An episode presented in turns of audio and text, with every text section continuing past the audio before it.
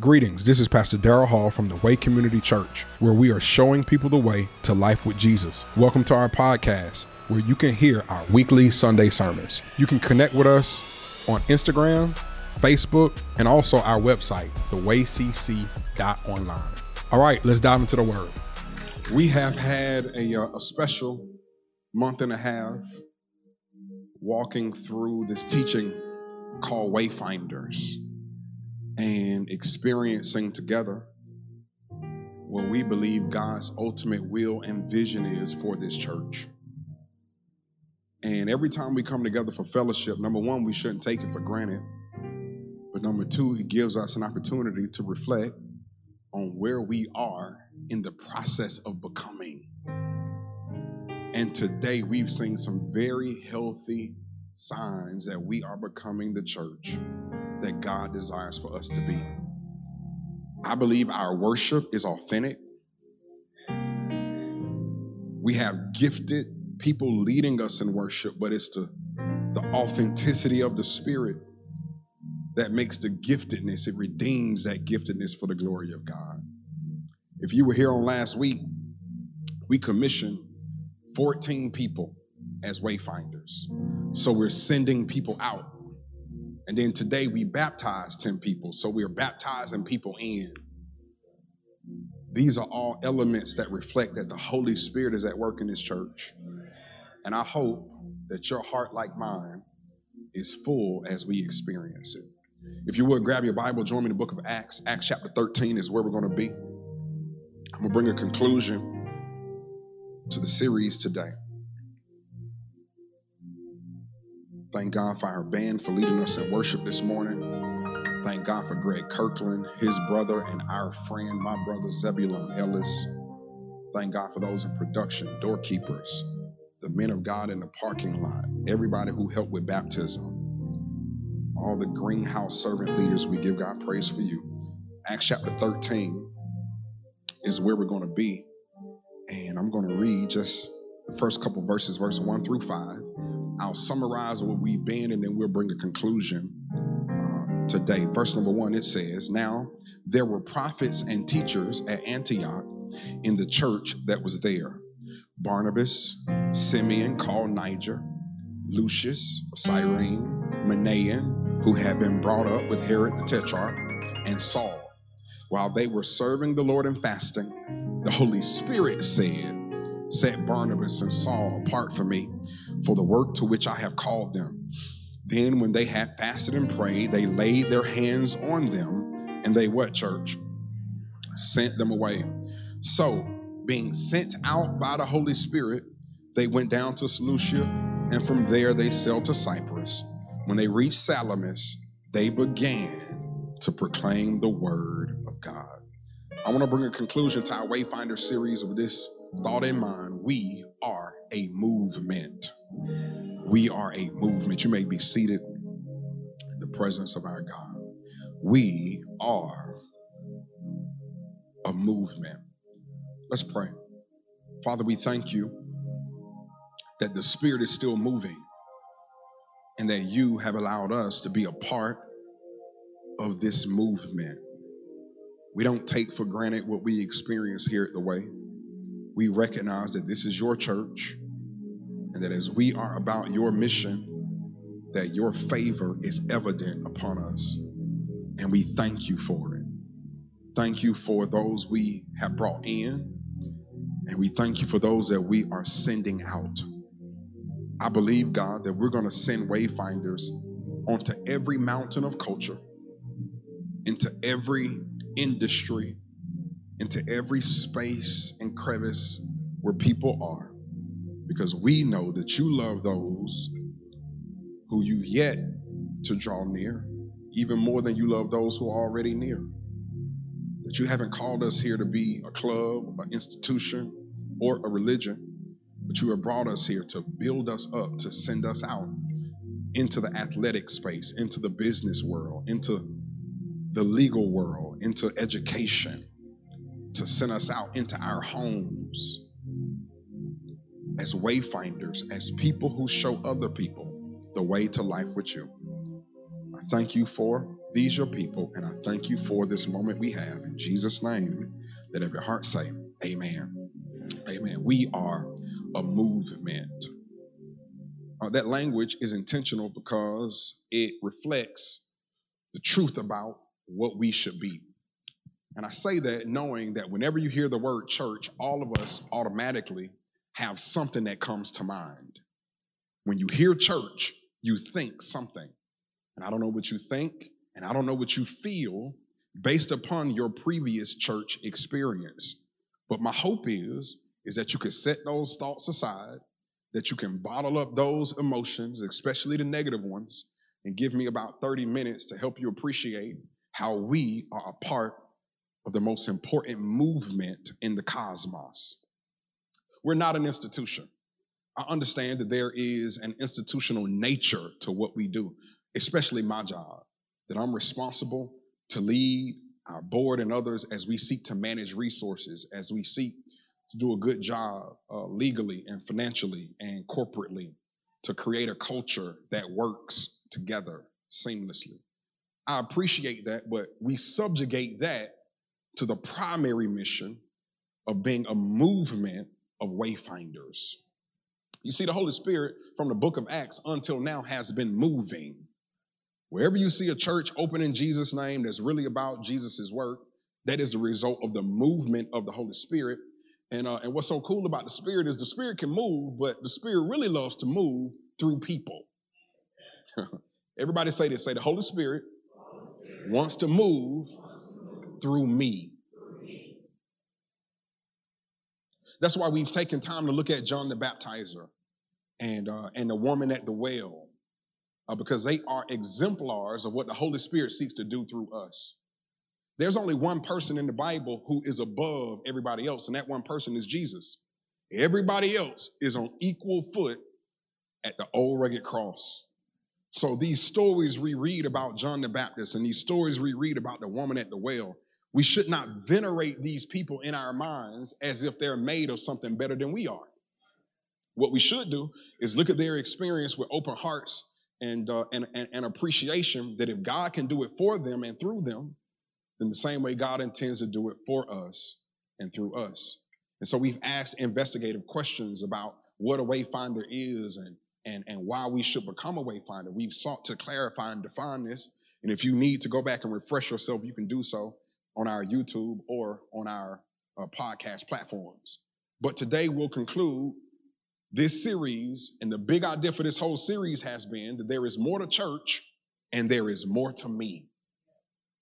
I hope for the last seven weeks, you've really given serious thought to that statement that there is more to church and there is more to you than just being a spectator of your favorite preacher or just another number on a church roster or just another person who sits out and only looks upon what God is doing and not someone through whom God is doing it. And so when we look in Acts chapter 13, we see a church on the move, we see a movement, and our hope is, uh, is that the way is a lot like Acts 13. That as the Spirit speaks in people's life, and we see that the Lord has a special plan for folk, that we hold them with an open hand. And anybody the Lord tells us to lay hands on and to send out into various spaces to serve God, that we do so with grateful hearts that we get a chance to be a part of their life. Think about the 10 people we just baptized today. Their stories are yet untold. but we should be grateful that we get to be a part of this leg of the journey, of this chapter in the book, because we never know how the Lord is going to move in their lives from this day forward and how they will reflect upon how their pastor and church was a part of that journey. So what we see is that what happens inside the church is really meant to affect what's going on outside the church. All right. The, goal is what's inside should, should impact what's going on outside. So last week we started with this. Number one, spiritual gifts are nurtured inside the church, but shared outside. All right. I'm gonna give a quick review. It says that there are prophets and, uh, and teachers that were in this church. Now, prophet and teacher in this case is talking about the office of prophet and teacher, but the office is supported by the gifts. And so if you were here last week, we put up this differentiator, this graph to show you that there are a number of spiritual gifts in God's word, and there are only a few offices. Don't make the mistake of thinking that if you don't have an office in the church, that you don't have a gift of the Spirit. All right? The two are not the same. They go hand in hand, but an office is not necessary to be gifted. you don't have to be reverend to be anointed. you don't have to be pastor or deacon to be used by God. The reality is, every daughter of the divine and every son of the sovereign has already been anointed with at least one spiritual gift. And the question is not if you're gifted, the question is, how are you gifted? Because you are. You are gifted. And God intends to use your gifts for his glory by sending those gifts that are nurtured inside the church to be shared with people outside the church. Then, number two, we notice not just that spiritual gifts are nurtured inside the church but shared outside, but number two, anointed people are commissioned inside the church but sent outside. All right? The church has made a grievous mistake in thinking that we're just supposed to be a gathering place. As a matter of fact, we're not a gathering place at all. Gathering should only be leveraged for sending. if gathering becomes the focus, then we immediately drift off mission. All right, I'm gonna tell you how it happens. I'm gonna tell you how it happens. And I think we mean well. Some people don't mean well, but I'm gonna give us the benefit of the doubt that we mean well. all right? All right, you get you get pastor and people together, and and we both uh, recognize our need for God and how sacred this space is for our connection to God. So then the pastor starts to try to get creative to think of all these different ways to keep people coming back. Right? So the pastor starts out thinking that the preaching will be enough, then maybe the singing will be enough, right? Then the pastor starts adding on these programs. Oh, we're gonna do this, and we're gonna do that, and we're gonna do this. Because we become overly focused on just making sure people want to keep coming. Then on the other side, you got people who love the Lord, right? People who love their church and their pastor. But for whatever reason, there's this, this glass ceiling of, of confidence where they won't, they won't rise above just being a church attender. Because something in them, whether it's false doctrine, whether it's a lack of true confidence or false humility or laziness, just makes them, you know, want to be okay being close, but not too close. Saved, but not too saved. Changed, but not too changed. Right? And so, what we could create, if we're not careful, is an unhealthy codependency. Right? Where you you think that the voice of God in your life sounds like my audible voice. That's a mistake. The voice of God in your life does not sound like my audible voice. Because I'm going to tell y'all, I don't always use this voice for good things. I say this all the time. At one o'clock, when the Falcons kick off, you be like, Pastor, no.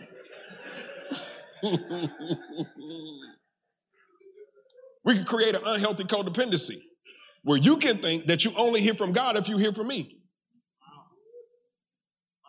And then I could think that God only approves of me if y'all fill this room up.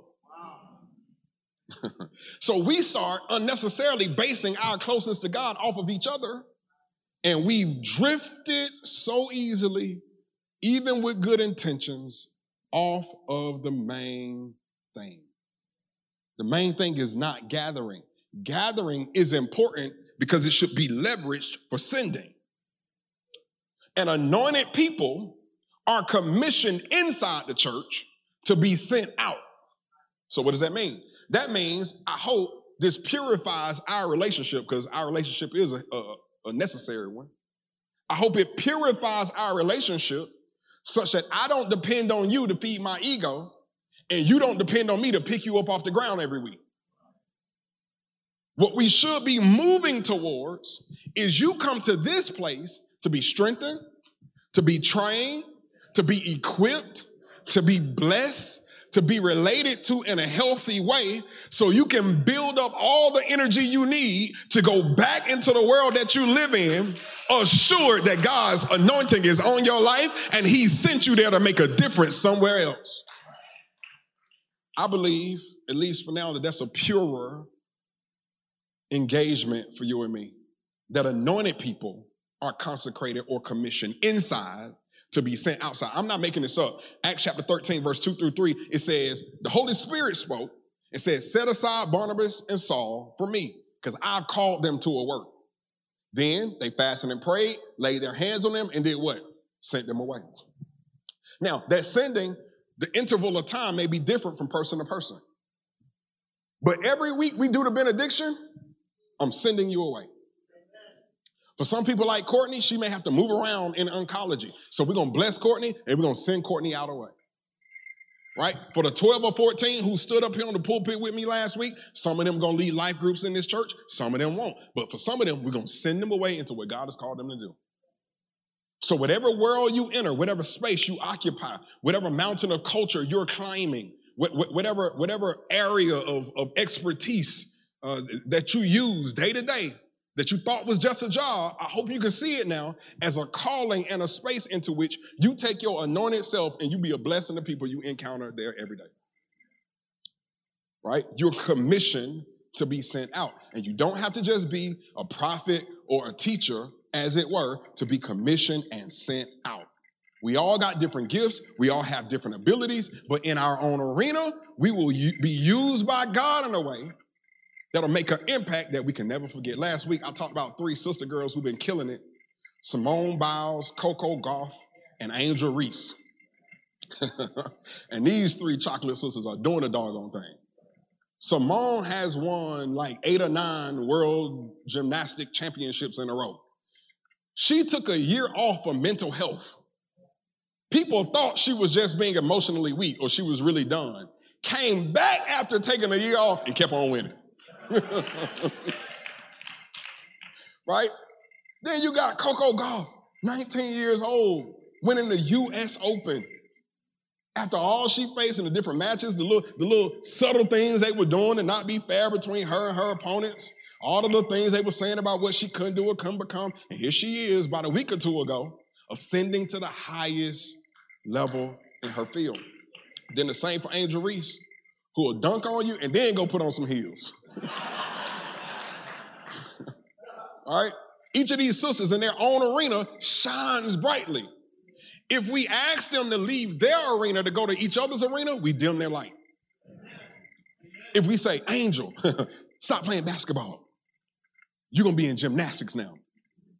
Simone, no more flipping. Nope. Get a tennis racket. Coco, no more tennis for you. Basketball from here on out. Even if they're athletic, they may do well, but they won't excel. So here's the point.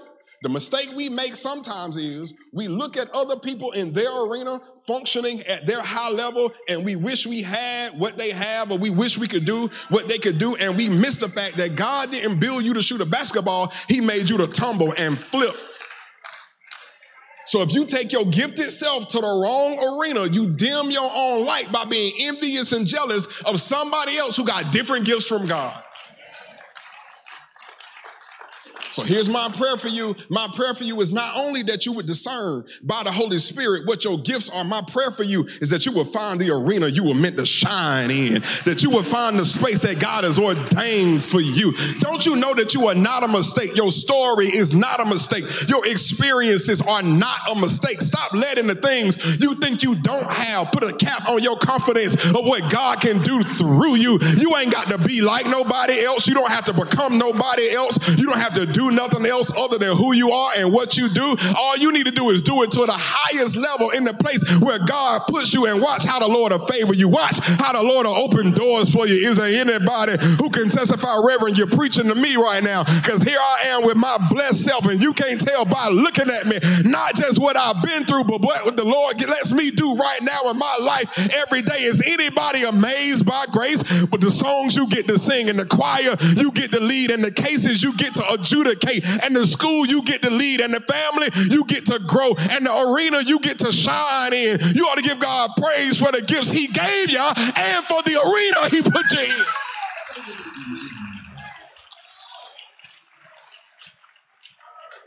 You're commissioned to be sent out. We each have a platform. We each have a purpose and we each have a people. Last week we talked about platform. Let's spend some time right here talking about purpose. Everybody say purpose. We each have a purpose. And there are three questions of purpose I want to lay on your lap. They're also in the Bible notes if you follow with me there.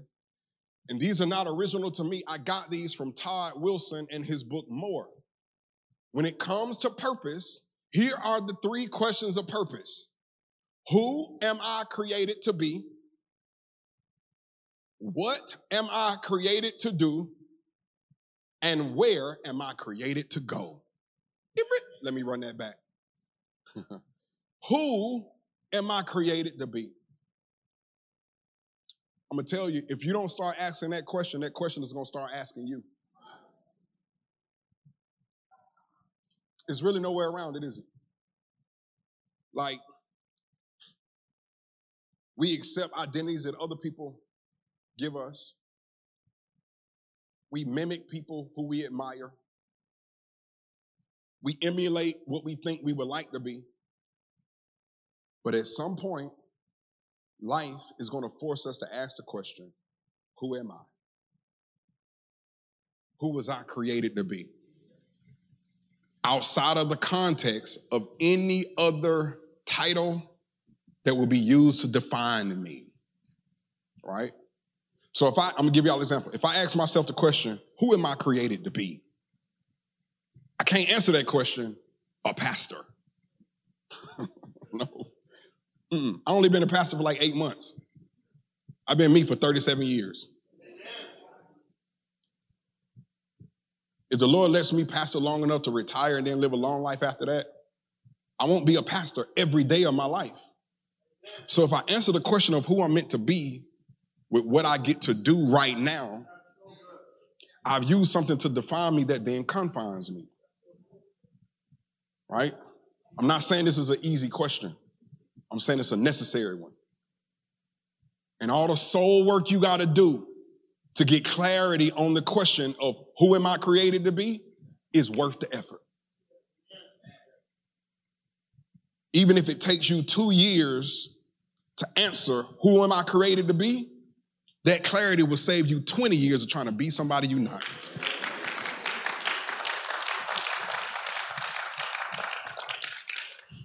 who am I created to be? we, we see it not just through the people in Acts 13, but really through uh, through a great woman of God. Her name is Tabitha in Acts chapter 9, verse 36. I like Tabitha because Tabitha didn't need the church to lay hands on her to start doing God's work. Acts 13, we see Saul and Barnabas. They're blessed, they're commissioned.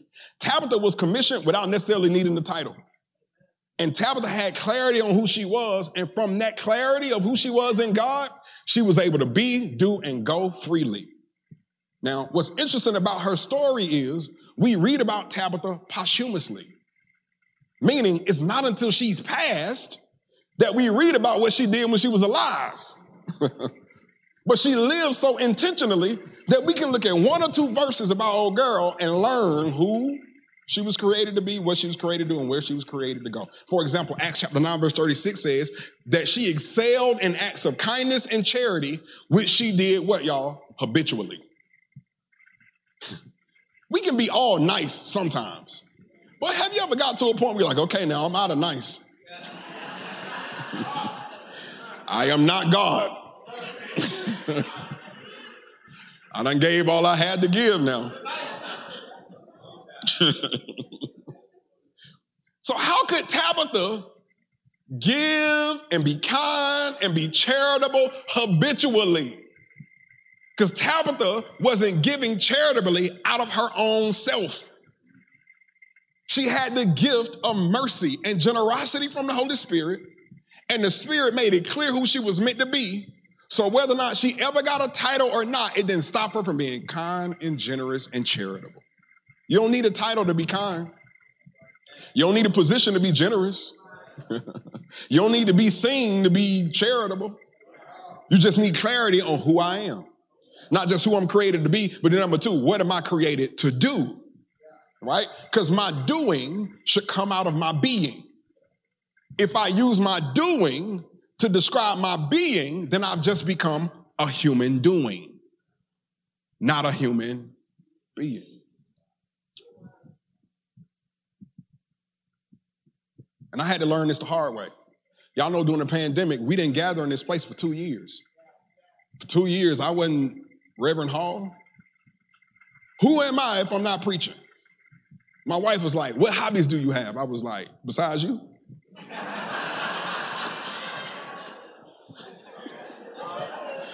None.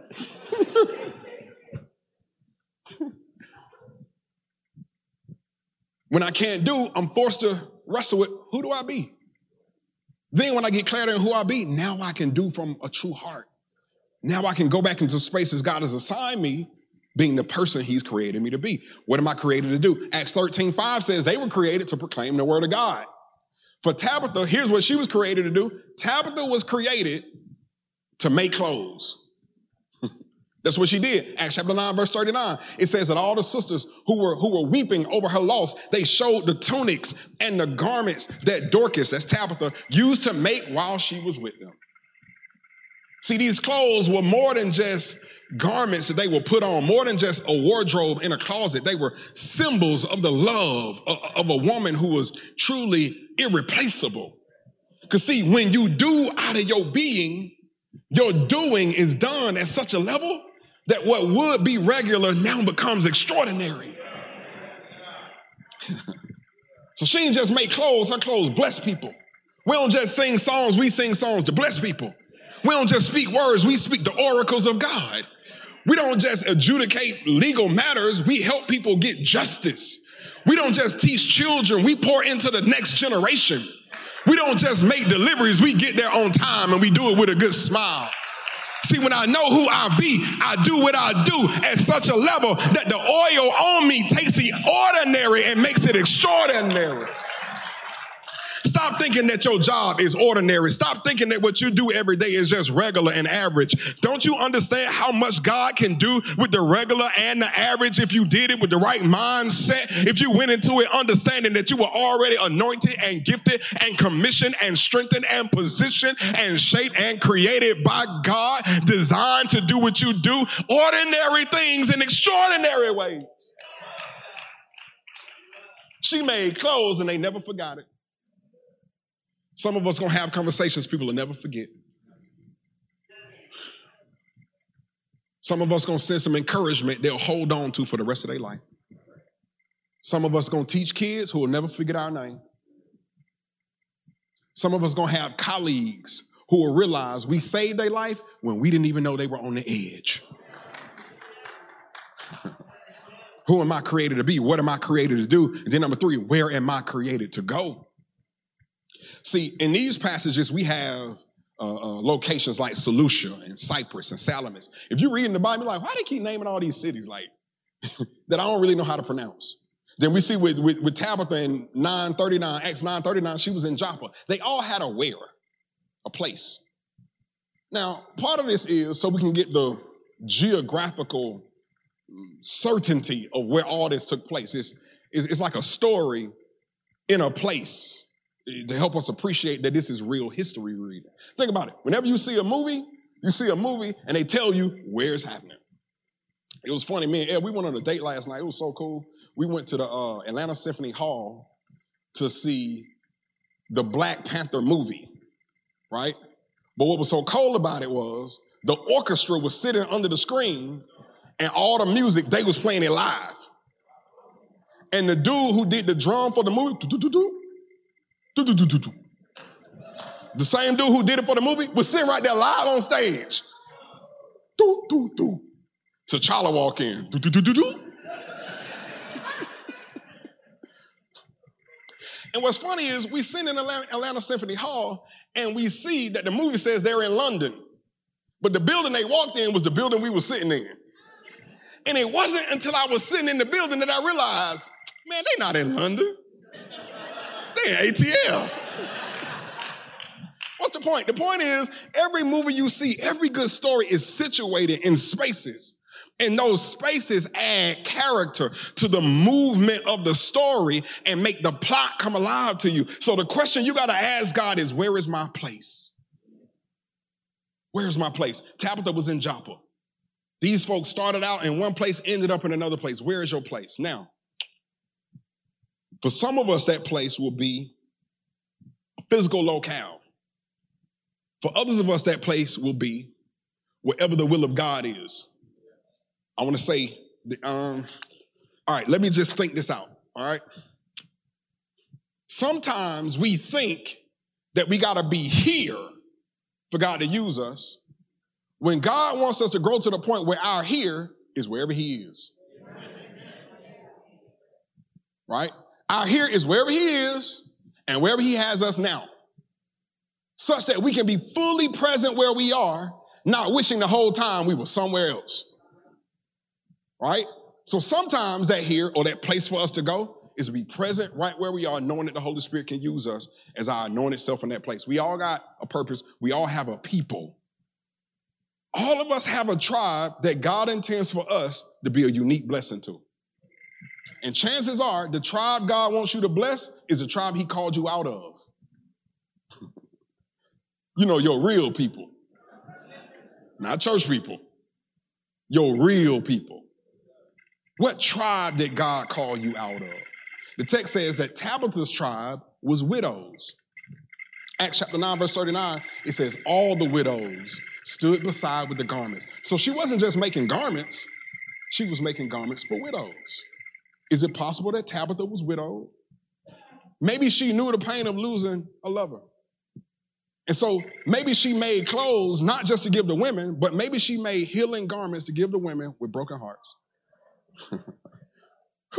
Once you start to find who your people are, it starts to make what you do that much more meaningful. Who are your people? Who is your tribe? Who is the group that God intends for you to be a blessing to? I've said this a time or two. I'm gonna say it again now. Whoever you God has sent you to bless today is likely who you were three to five years ago. Whoever God wants you to be a blessing to is likely who He changed you from. So whatever despair you found yourself in three to five years ago, whatever you was praying yourself through, whatever you didn't think you was going to survive, whatever you couldn't believe God let happen to you, whatever angered you, whatever almost made you not be forgiving to other people, whatever almost made you quit, whatever that is, those are the people that after God has delivered you, he intends to send you back to them.